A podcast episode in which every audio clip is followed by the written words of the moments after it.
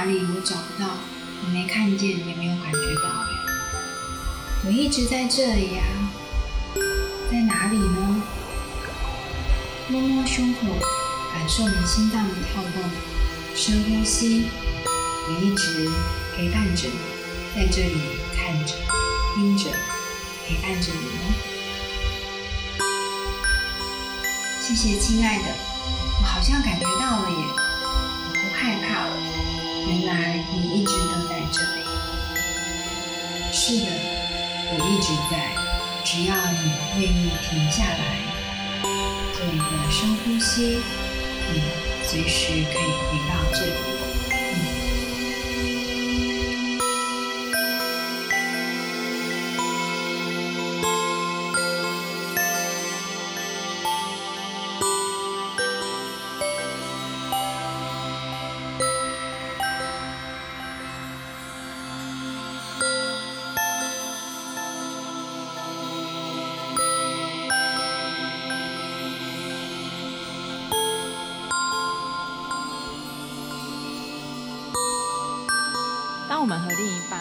不管是情人，或是男女朋友，或者是说伴侣一起工作的时候，有时候我们不免会遇到就是生病啊、感冒、发烧等等的状况。那在这时候，其实心里是焦急如焚，而且又很担心、很紧张，恨不得马上放下全部的工作去照顾他、陪伴他。但是同时，你又必须要去顾好工作，还有创业期间所有的大小问题，然后当然也包含。亲子的关系也要去经营。那这边我先来问一下嘉华，你有没有印象中让你很深刻的？应该说让你那个时候心情，你到现在回想起来都会很紧张。好险，好感谢那时候有谁谁谁，哦，爸妈，或者是说当时感谢这个过程，让我能够坚持了下来，帮另一半扛起了当时的这样的一个责任。嗯，我来分享一下好了，我是。我讲我自己好了。去年十月，就是我有一个很大的生病，然后呢，生病的状况就是我的免疫系统整大崩坏。那嗯，简单来说，就是头部以上我是有知觉的，但是头部以下所有一切都是不受我所控制的，包含大小便、走路，然后呃吃东西都是很大一个问题。那那时候医生其实有有怀疑，就是我可能就是有一个。呃，一个罕见疾病的状态出现在我身体里面，所以那时候，呃，我在短时间之内，大概几天当中，我一次就直接、呃，就是联合六七科的门诊，同时就一起在做会诊的状况。然后医生那时候一直怀疑是一个特别的罕见疾病的状态。那我们后来知道，如果这个疾病成立的话，可能我就直接领重重大伤病卡了，然后那时候其实我心里面还有点紧张，那紧张就是，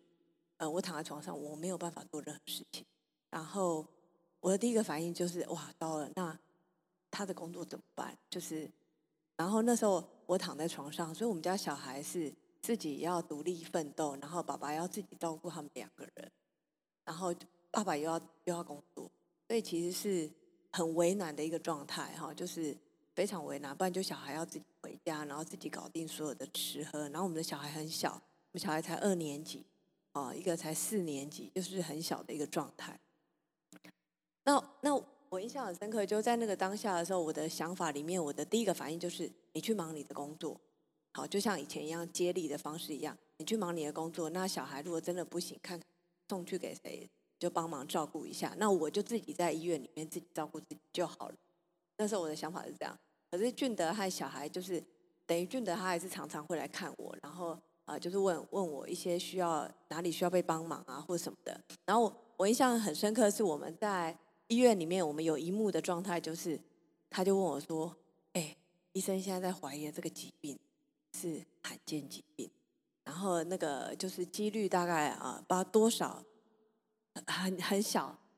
多就是很小很小，几几十万或几百万之一这样的状态，然后是一个特别罕见病。然后我们查了一下，这个疾病是没有原因的，可能就是没有原因、没有理由，可是他就身体在崩坏的状态然后会发生的这样。然后那时候我们就在想说，那如果我真的不小心拿到重大伤病卡的时候怎么办？我就问他，那我就说，不然那我这样好像会拖累你们这样。然后他就说，不会怎么办啊？就这样啊，我养你呀、啊。我觉得这就是，这是很特别。你知道，在那个当下的时候，我其实，呃，我感觉，其实我蛮感动的，就是，呃，他就这样讲，很自然，没有怎么办，就是一样生活，照常生活，然后我养你就好了。对，所以，所以其实，呃，这个这个过程很打动我，就是我就会知道一件事情，就是，哎，呃，这个在我。每天陪伴我过生活的人，我知道我的未来是很有很有盼望的。就是我知道，呃，无论生老病死，就是这个人其实会陪伴着我，而且为我负责到底，这样，然后陪我过一生，这样。所以我觉得这是一个很很特别的一个过程，也很感动。真的很感谢佳华的分享。刚刚你的分享，我也想到这一段故事，对。所以常常会有人说，爱是所有一切的答案，爱也是疗愈的答案。那我记得那时候也有陪伴你，就是我经历过你那个时候的，我我亲眼有看到，所以刚刚你在说的时候，我真的是感同身受，也很想来访问一下今天的，就是我们的这么一个棒的男孩，真的很希望可以布置好多个他，让未来两个女儿都可以找到这样的伴侣。当时俊德，你的心情跟你怎么调试？因为同时要有这么多不得不去处理的大小事，我也有听嘉华讲，就是很多生活上的事也都是你在打理，然后又又其实真的是很正面、很积极、很乐观的去面对，这是非常非常不容易的一个修炼。我觉得这互相支持吧，就是遇到了就遇到了，人生就是这么一回事嘛。然后每天二十四小时。呃，把该做的做完，把该处理的人处理完，需要面对就是要去把它做到底。就像我记得我们创业初期，然后我们刚生小孩，然后我的另外一半他在学校有担任代课老师的工作，然后变哎，有时候他在学校我就需要带孩子，然后孩子其实那时候才刚出生，可能没有多久，可能六个月八个月左右，在的时候孩子还是需要喝奶，而且我们又蛮坚持要亲喂。所以我们很特别的很多经验是，哎，他可能在中间中午休息时间，我就要把小孩哎就绑在我身上，然后送到学校，喂完奶之后再把他带走。这是一个很真实的生活体验。然后像他近期生了这场疾病，嗯，这病名字叫白塞白塞白塞症，有白塞症是一个非常特别的罕见疾病。然后可是延伸好险，他并没有确定是这个。而单纯只是可能过于疲累，或者是病毒或细菌感染所造成的一些影响，所以我在这过程当中，其实就虽然也曾经会有想一些，哎，如果最糟最糟会是如何？然后可是最糟有算一下就，就哎，那如果最糟是真的真的是那个疾病的话，那其实也不过就是跟现在的生活一样，就是好好把生活过完，然后一样是我努力赚钱去。让这个家可以继续走下去，所以我觉得我很庆幸我是用创业心态去去生活、去工作，因为创业可以很有有效率的去安排你的工作，甚至因为你的决定会创造呃你的收入多寡，所以我这次很真实的在在自己人生的抉择中，哎，发现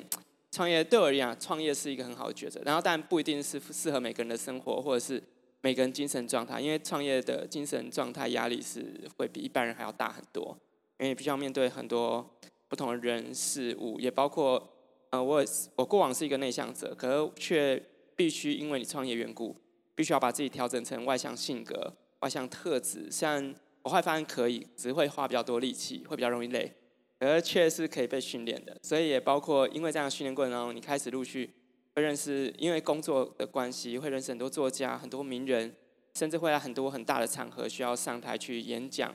分享，从小到数十人、数百人到数千人不等的大大小小场合。所以我觉得，任何的挑战，只要你愿意去，嗯、接受、调整心态、信念，其实每个人都可以去挑战它的。嗯，谢谢俊德。我刚刚想到，就是其实。我一直很想要问你们的一个共同的问题，就是其实，呃，我们都知道阅读人现在是百万的粉丝量，然后也真的是都是实际有互动，这个是很不容易的。那我会我在过程里面，我感受到一个很很深的感动，就是其实在，在在你们的这样的一个创业的过程，并不会因为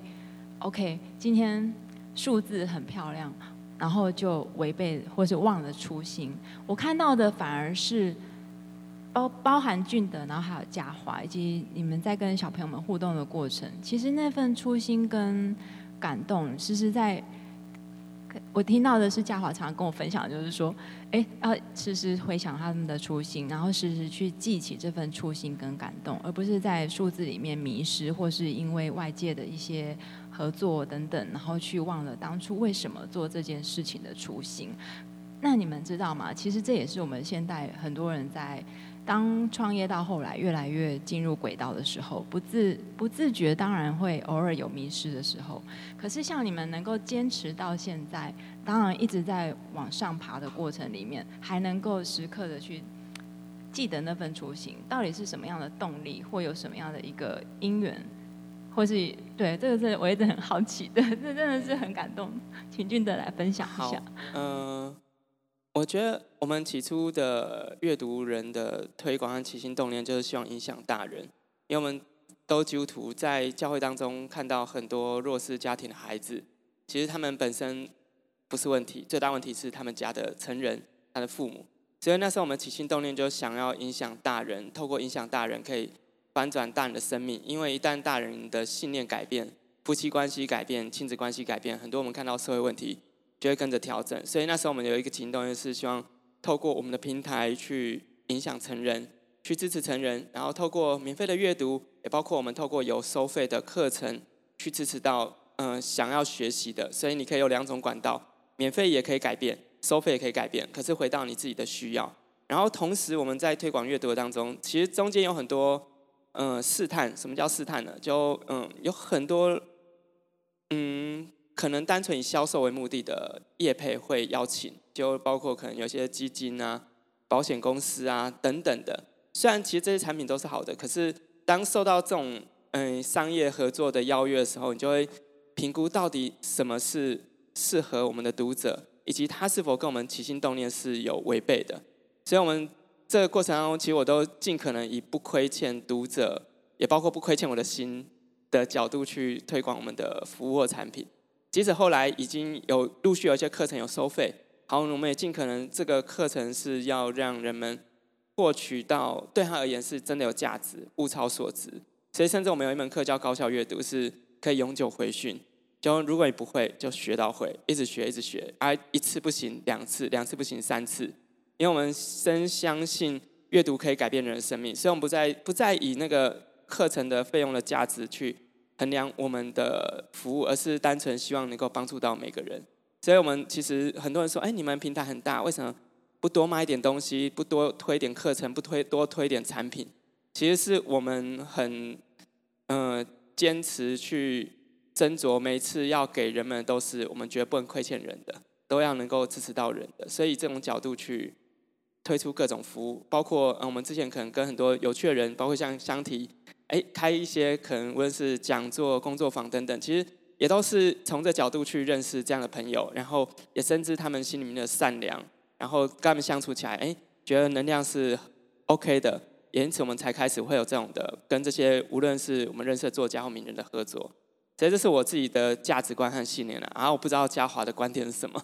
对，这个也是接下来，因为我记得我们女孩子在，尤其家庭主妇要买菜，要处理很多的事情，不免就偶尔会斤斤计较了一下。那当俊德这么坚持他的初心，不亏欠读者，那要来支持读者这样的一个起心动念跟初衷，那你又是如何在这个过程里面去成为他的支持呢？他一直都是这样的心态啊，然后。所以我刚才才会说，其实我在工作上面，其实我我也会呃提醒他。我所谓提醒的意思，就是我知道这个人很棒，那我也知道你在做一件很棒的事情。但是我们在沟通，就像我一开始在广播前面提到的，就是呃，我觉得有很多事情还是必须要有一些获利，才能够让企业可以活下来的状态。所以那时候其实为什么我愿意花两个礼拜、三个礼拜、四个礼拜去跟他谈啊这样的议题，就是因为我觉得呃，就我们可以做一些很棒、很很好的事情。然后我也知道他真的是一直在帮助。就其实我们的工作和我们的企业一直在做一件事情，就我们希望可以创造多赢，也就读者也赢，我们的企业也可以活下来，同时跟我们合作的企业也会合作的很开心的状态。所以嗯。所以如呃，就是这是我们自己想要做的事情，这样，那就是如何在这个过程里面可以就是做得很好，这这真的需要调整。就我常常都是那个扮演坏人的状态，然后去跟他分享说，我觉得这样不行，我们是不是可以再调整一下，再调整一下？然后对，就是我觉得我们我我前期一直也是会扮演就是这样的一个状态，然后我也会很清楚的告诉他说，呃，真的是。就是我可以跟你讲真话，那我也希望你可以收下。然后我觉得很棒的一件事情，就俊德真的很愿意收下，他并没有那么固执。对，就相较可能很多创业家来说的话，我觉得他的心是非常柔软的。就我们只要可以沟通的 OK，那我们就会继续再往前走。很感谢。所以，请问一下嘉华，就你来呃，如果说给听众朋友们一个一句话的分享，就说在关系经营。跟创业的同时呢，因为我刚刚整个呃想要我做一个小小的总结，就是说其实互相的包容、互相的支持，成为彼此的助力而非阻力，其实真的很重要。因为是真心的站在对方的角度去理解他，而不是用自己我的观点去阻拦他或是阻碍他，甚至是用自己的情绪去跟他协商跟谈判。可是像你们同时在创业，然后同时又要经营好家庭的关系，然后不免不免有时候还是有来自比如说家庭嗯、长辈啊等等很多要去说去协协调的，然后互相沟通的这一点其实真的很不容易。那如果请你用一段话来做一个小小的跟听众朋友们鼓励他们也好，或是他们在类遇到类似问题的时候，透过你的经验来启发到他们的。如果一段话的话，我想要送给观众的就是，呃，一个人的幸福就在于做自己真正渴望想要的工作。这是我在跟着俊德，我们一起在努力打拼创业的过程里面，我看到的，就是呃，他一直在做他想做的事，那他也成全我，也在做一些我想要做的事。那我觉得，如果可以一辈子都。努力的在做一些自己渴望想做的事，那一股动力就是源源不绝，而不会停止的状态。对，然后第二段话，我想送给观众的是：爱是在别人的需要上看见自己的责任。啊，这是啊德雷莎修女所说的一句话。呃，就是呃，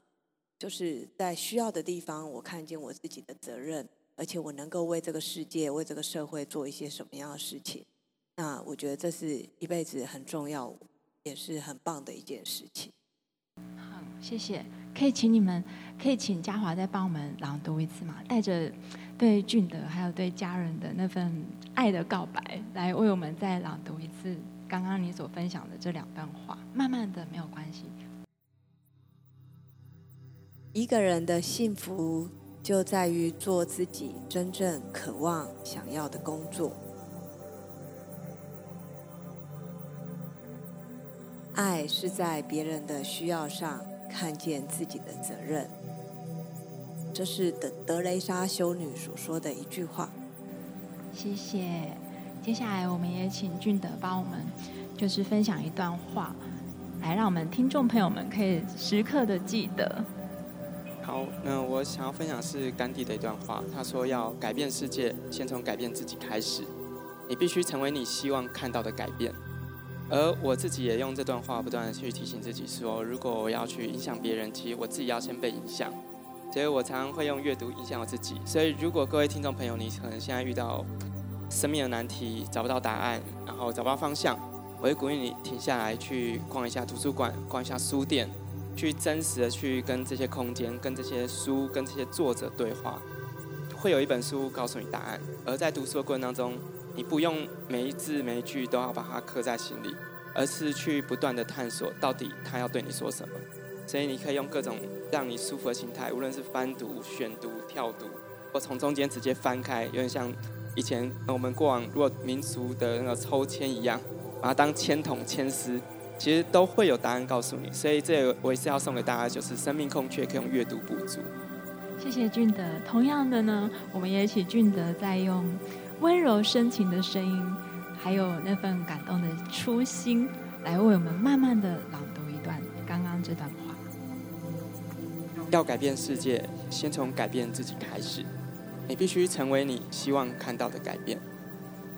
好的，谢谢俊德，非常的感谢今天我的好朋友们可以来到现场。那我们节目最后呢，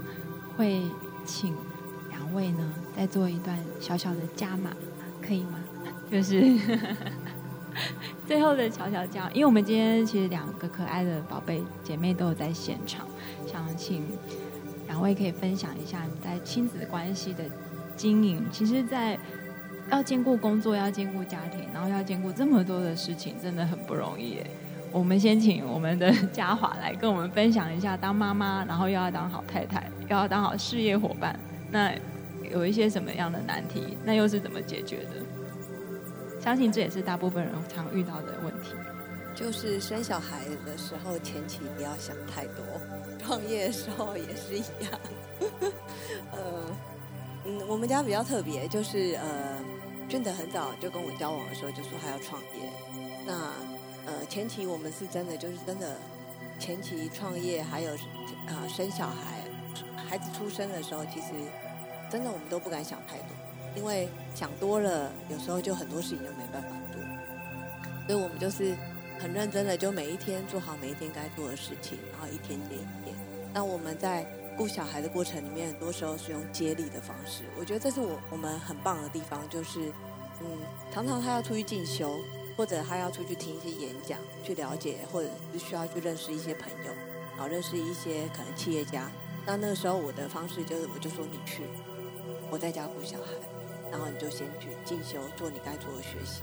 然后等到他进修到一个段落的时候，他就会说：“哎，老婆，换你了，换我留守，然后你去。”啊，对，所以我其实我觉得这是我们很棒的地方，就是常常有时候他有他想要上的一些课，我想要学习的一些东西，那我们就用交替、轮流交替的方式接手。所以我们常常有一个状况是，可能他从外面工作回来，我已经煮完饭，煮完饭之后，接着我就说：“小孩交给你了，好，我接着我要出去做什么事情。”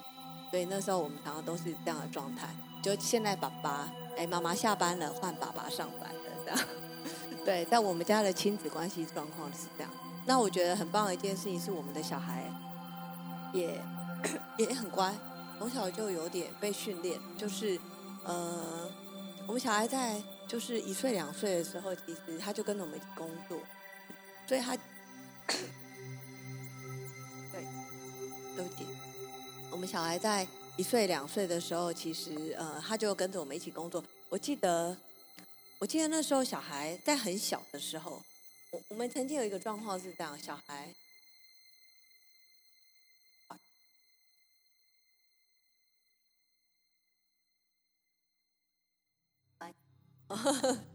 好，我们曾经有一个状况是那时候小孩刚出生，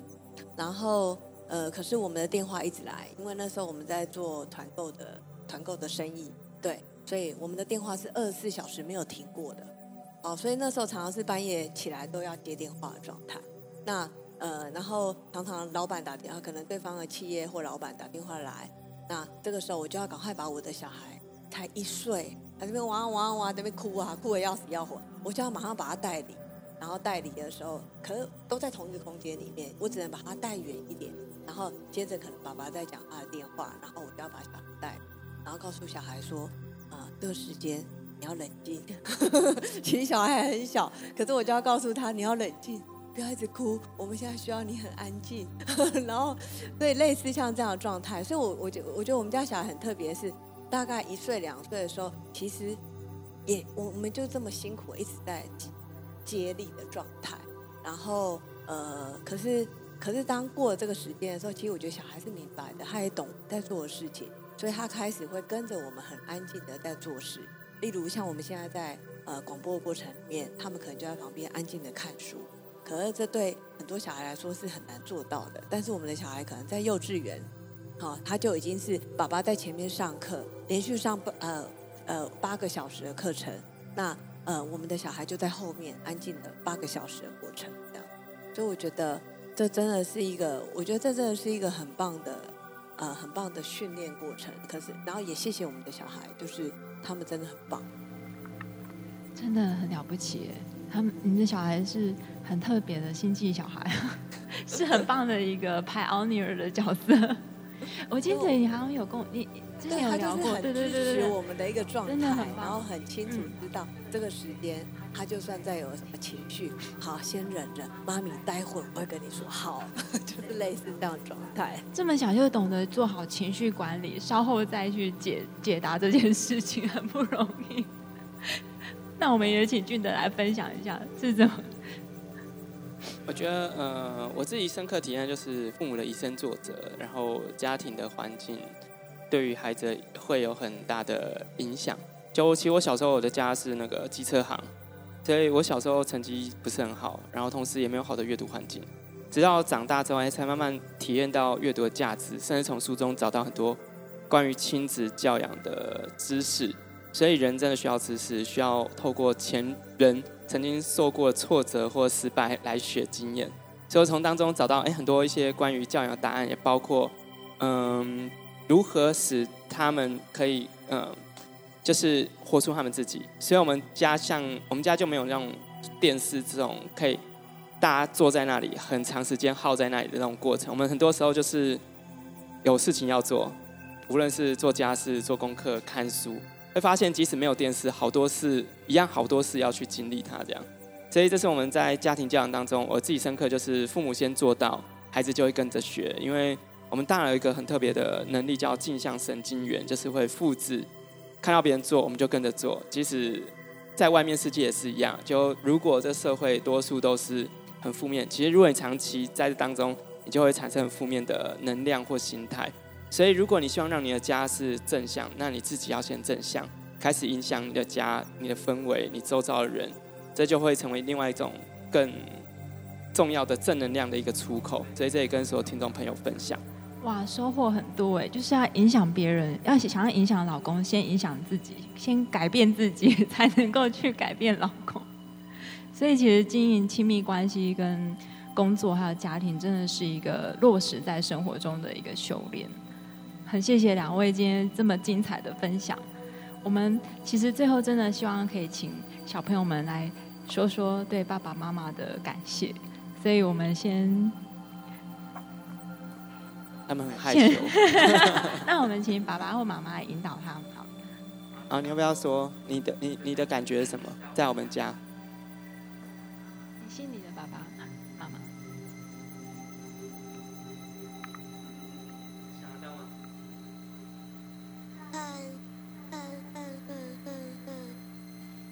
感情很好。哇！这个是妹妹郑可萱。好，这个妹妹郑可萱。好，换郑嘉萱。你觉得在我们家快乐吗？感觉是如何？蛮快乐。因为有很多书可以看，有些很好看。很多书可以看，有很多书可以看。而我们家其实不会特别要求成绩，就就是这过程他可能还是会考好考糟，可是哎，我们会哎，妹妹有话妹妹有话要说，就是考零分也没关系，考零分也没有关系，这个真的是榜样典范。试着叫我考考看零分。啊，体验一下人生，试着考考看零分。哎，为什么？这个可以跟大家分享一下。然后要考零分也也很难，你知道吗？通常考二十分比较容易，考到零分就代表他都会了，他才有办法考到全错的状态里面。对，然后我们觉得这是一种人人性的挑战，是很多时候因为考零分是要面对所有的眼光，而如果你愿意做这种很大的挑战，其实就又是一个新的突破，这样。就是其实呃，我我自己，我我我觉得在我们家有一个很特别的地方，就是我们对失败这件事不会看得很重。就我们允许我们的小孩是可以，呃，就是你可以有失败，你可以有一些错误的尝试和体验。好，例如像有一次，我们真的不小心就睡过头，然后那时候起床的时候已经是八点半的时间，那他们七点五十就要到学校，小孩就很紧张，他觉得他好像做错了什么大事一样。然后那时候我们就马上跟他说，没有关系。难得人生难得有一次睡过头，好好体验这感觉。去学校就勇敢去了吧。然后所以那时候其实，在当下他在我们家，他们就真的也就因为心情上就稍微有点平复了。然后去了以后，他回来就说：“妈咪，我觉得睡过头也没有什么关系嘛，我觉得还好，没有像我以前想象中的那么可怕。”对，那我觉得这就是其实真的有很多时候，其实失败了就错了。那错了以后，其实我们在中间学习怎么样调整，然后怎么样去重新再做出一个下一次我可以做出正确的选择这件事情，会比啊错误了，然后我好像就退缩了，然后就就就就好像好像天大的事要塌下来这样。我觉得我觉得我在我们家其实我们一直在体验，就是呃可以认真的做对的事情，但是如果错误的时候也不用担心，就是你是被。啊、呃，支持的，然后可以重新开始，这样。所以要多多练习失败。嗯，这要送给各位听众朋友。太感谢了，我们今天真的体验到非常多不一样，让我都想成为你们家的一份子，尽可能的去体验不一样的人生。想要再分享一件事，就是呃，我觉得有一呃，就是在我们家有一个状态，就是我觉得我们就算是小孩，他们都，我们对小孩的方式比较像，我们只是他的暂时。呃，暂时管理者，对，我们一直都相信孩子其实是上帝所赐给我们的宝贝，那我们只是暂时管理他的，所以其实我们好像不是用那一种好像鞭策啊，那那一种好像强迫式的方式在对待他们，然后我们把他当做从小他们大概几个月的时候，我们就把他当做他是一个人，就是像欧美的那一种就对小孩的方式一样，就他是一个人啊，我们对他是要尊重的这样，对，然后。呃，有一句话就就是说，哎，容我是我，容你是你，这样，哦，容容啊、就容许小孩成为他应该有的样子，甚至他可以允许他有一些呃做不好或错误的地方。刚刚发现嘉华你在分享这一段的时候，两个女儿都充满着深情的望着你，所以其实我们真心的去赞美我们的小朋友的时候，他们也是会感受得到的，允许对方成为他自己。就是无条件的爱，真的很感谢。然后俊德这边也帮我们做一个小小的祝福跟结尾吧。好，所以呃，祝福各位听众朋友，透过我们今天这一集，希望能够成为你的支持。呃，也希望我们今天可能分享了很多有趣的方法，包括那个选择，拿一张纸分分别做选择，或者父母的以身作则。我们这些提醒其实都是我们自己生命的一个历程，一个经历，也包括我们从书中从前人。的身上学到答案，然后所以我们希望我们今天这集可以成为你生命的礼物，也鼓励你可以把它转分享出去，透过分享去成为更多朋友的礼物，因为因为应该是物超所值啊，这个礼物真的非常棒，谢谢。太感谢了，谢谢。Hello，我是任嘉轩，我想要对爸爸妈妈说的是，谢谢你们那么爱我们，给我们那么棒的一个环境，让我们学习成长。我以后会好好孝顺你们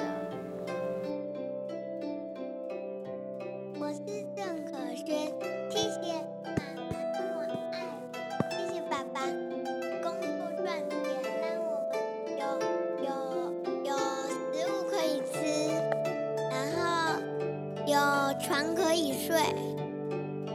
然后有家可以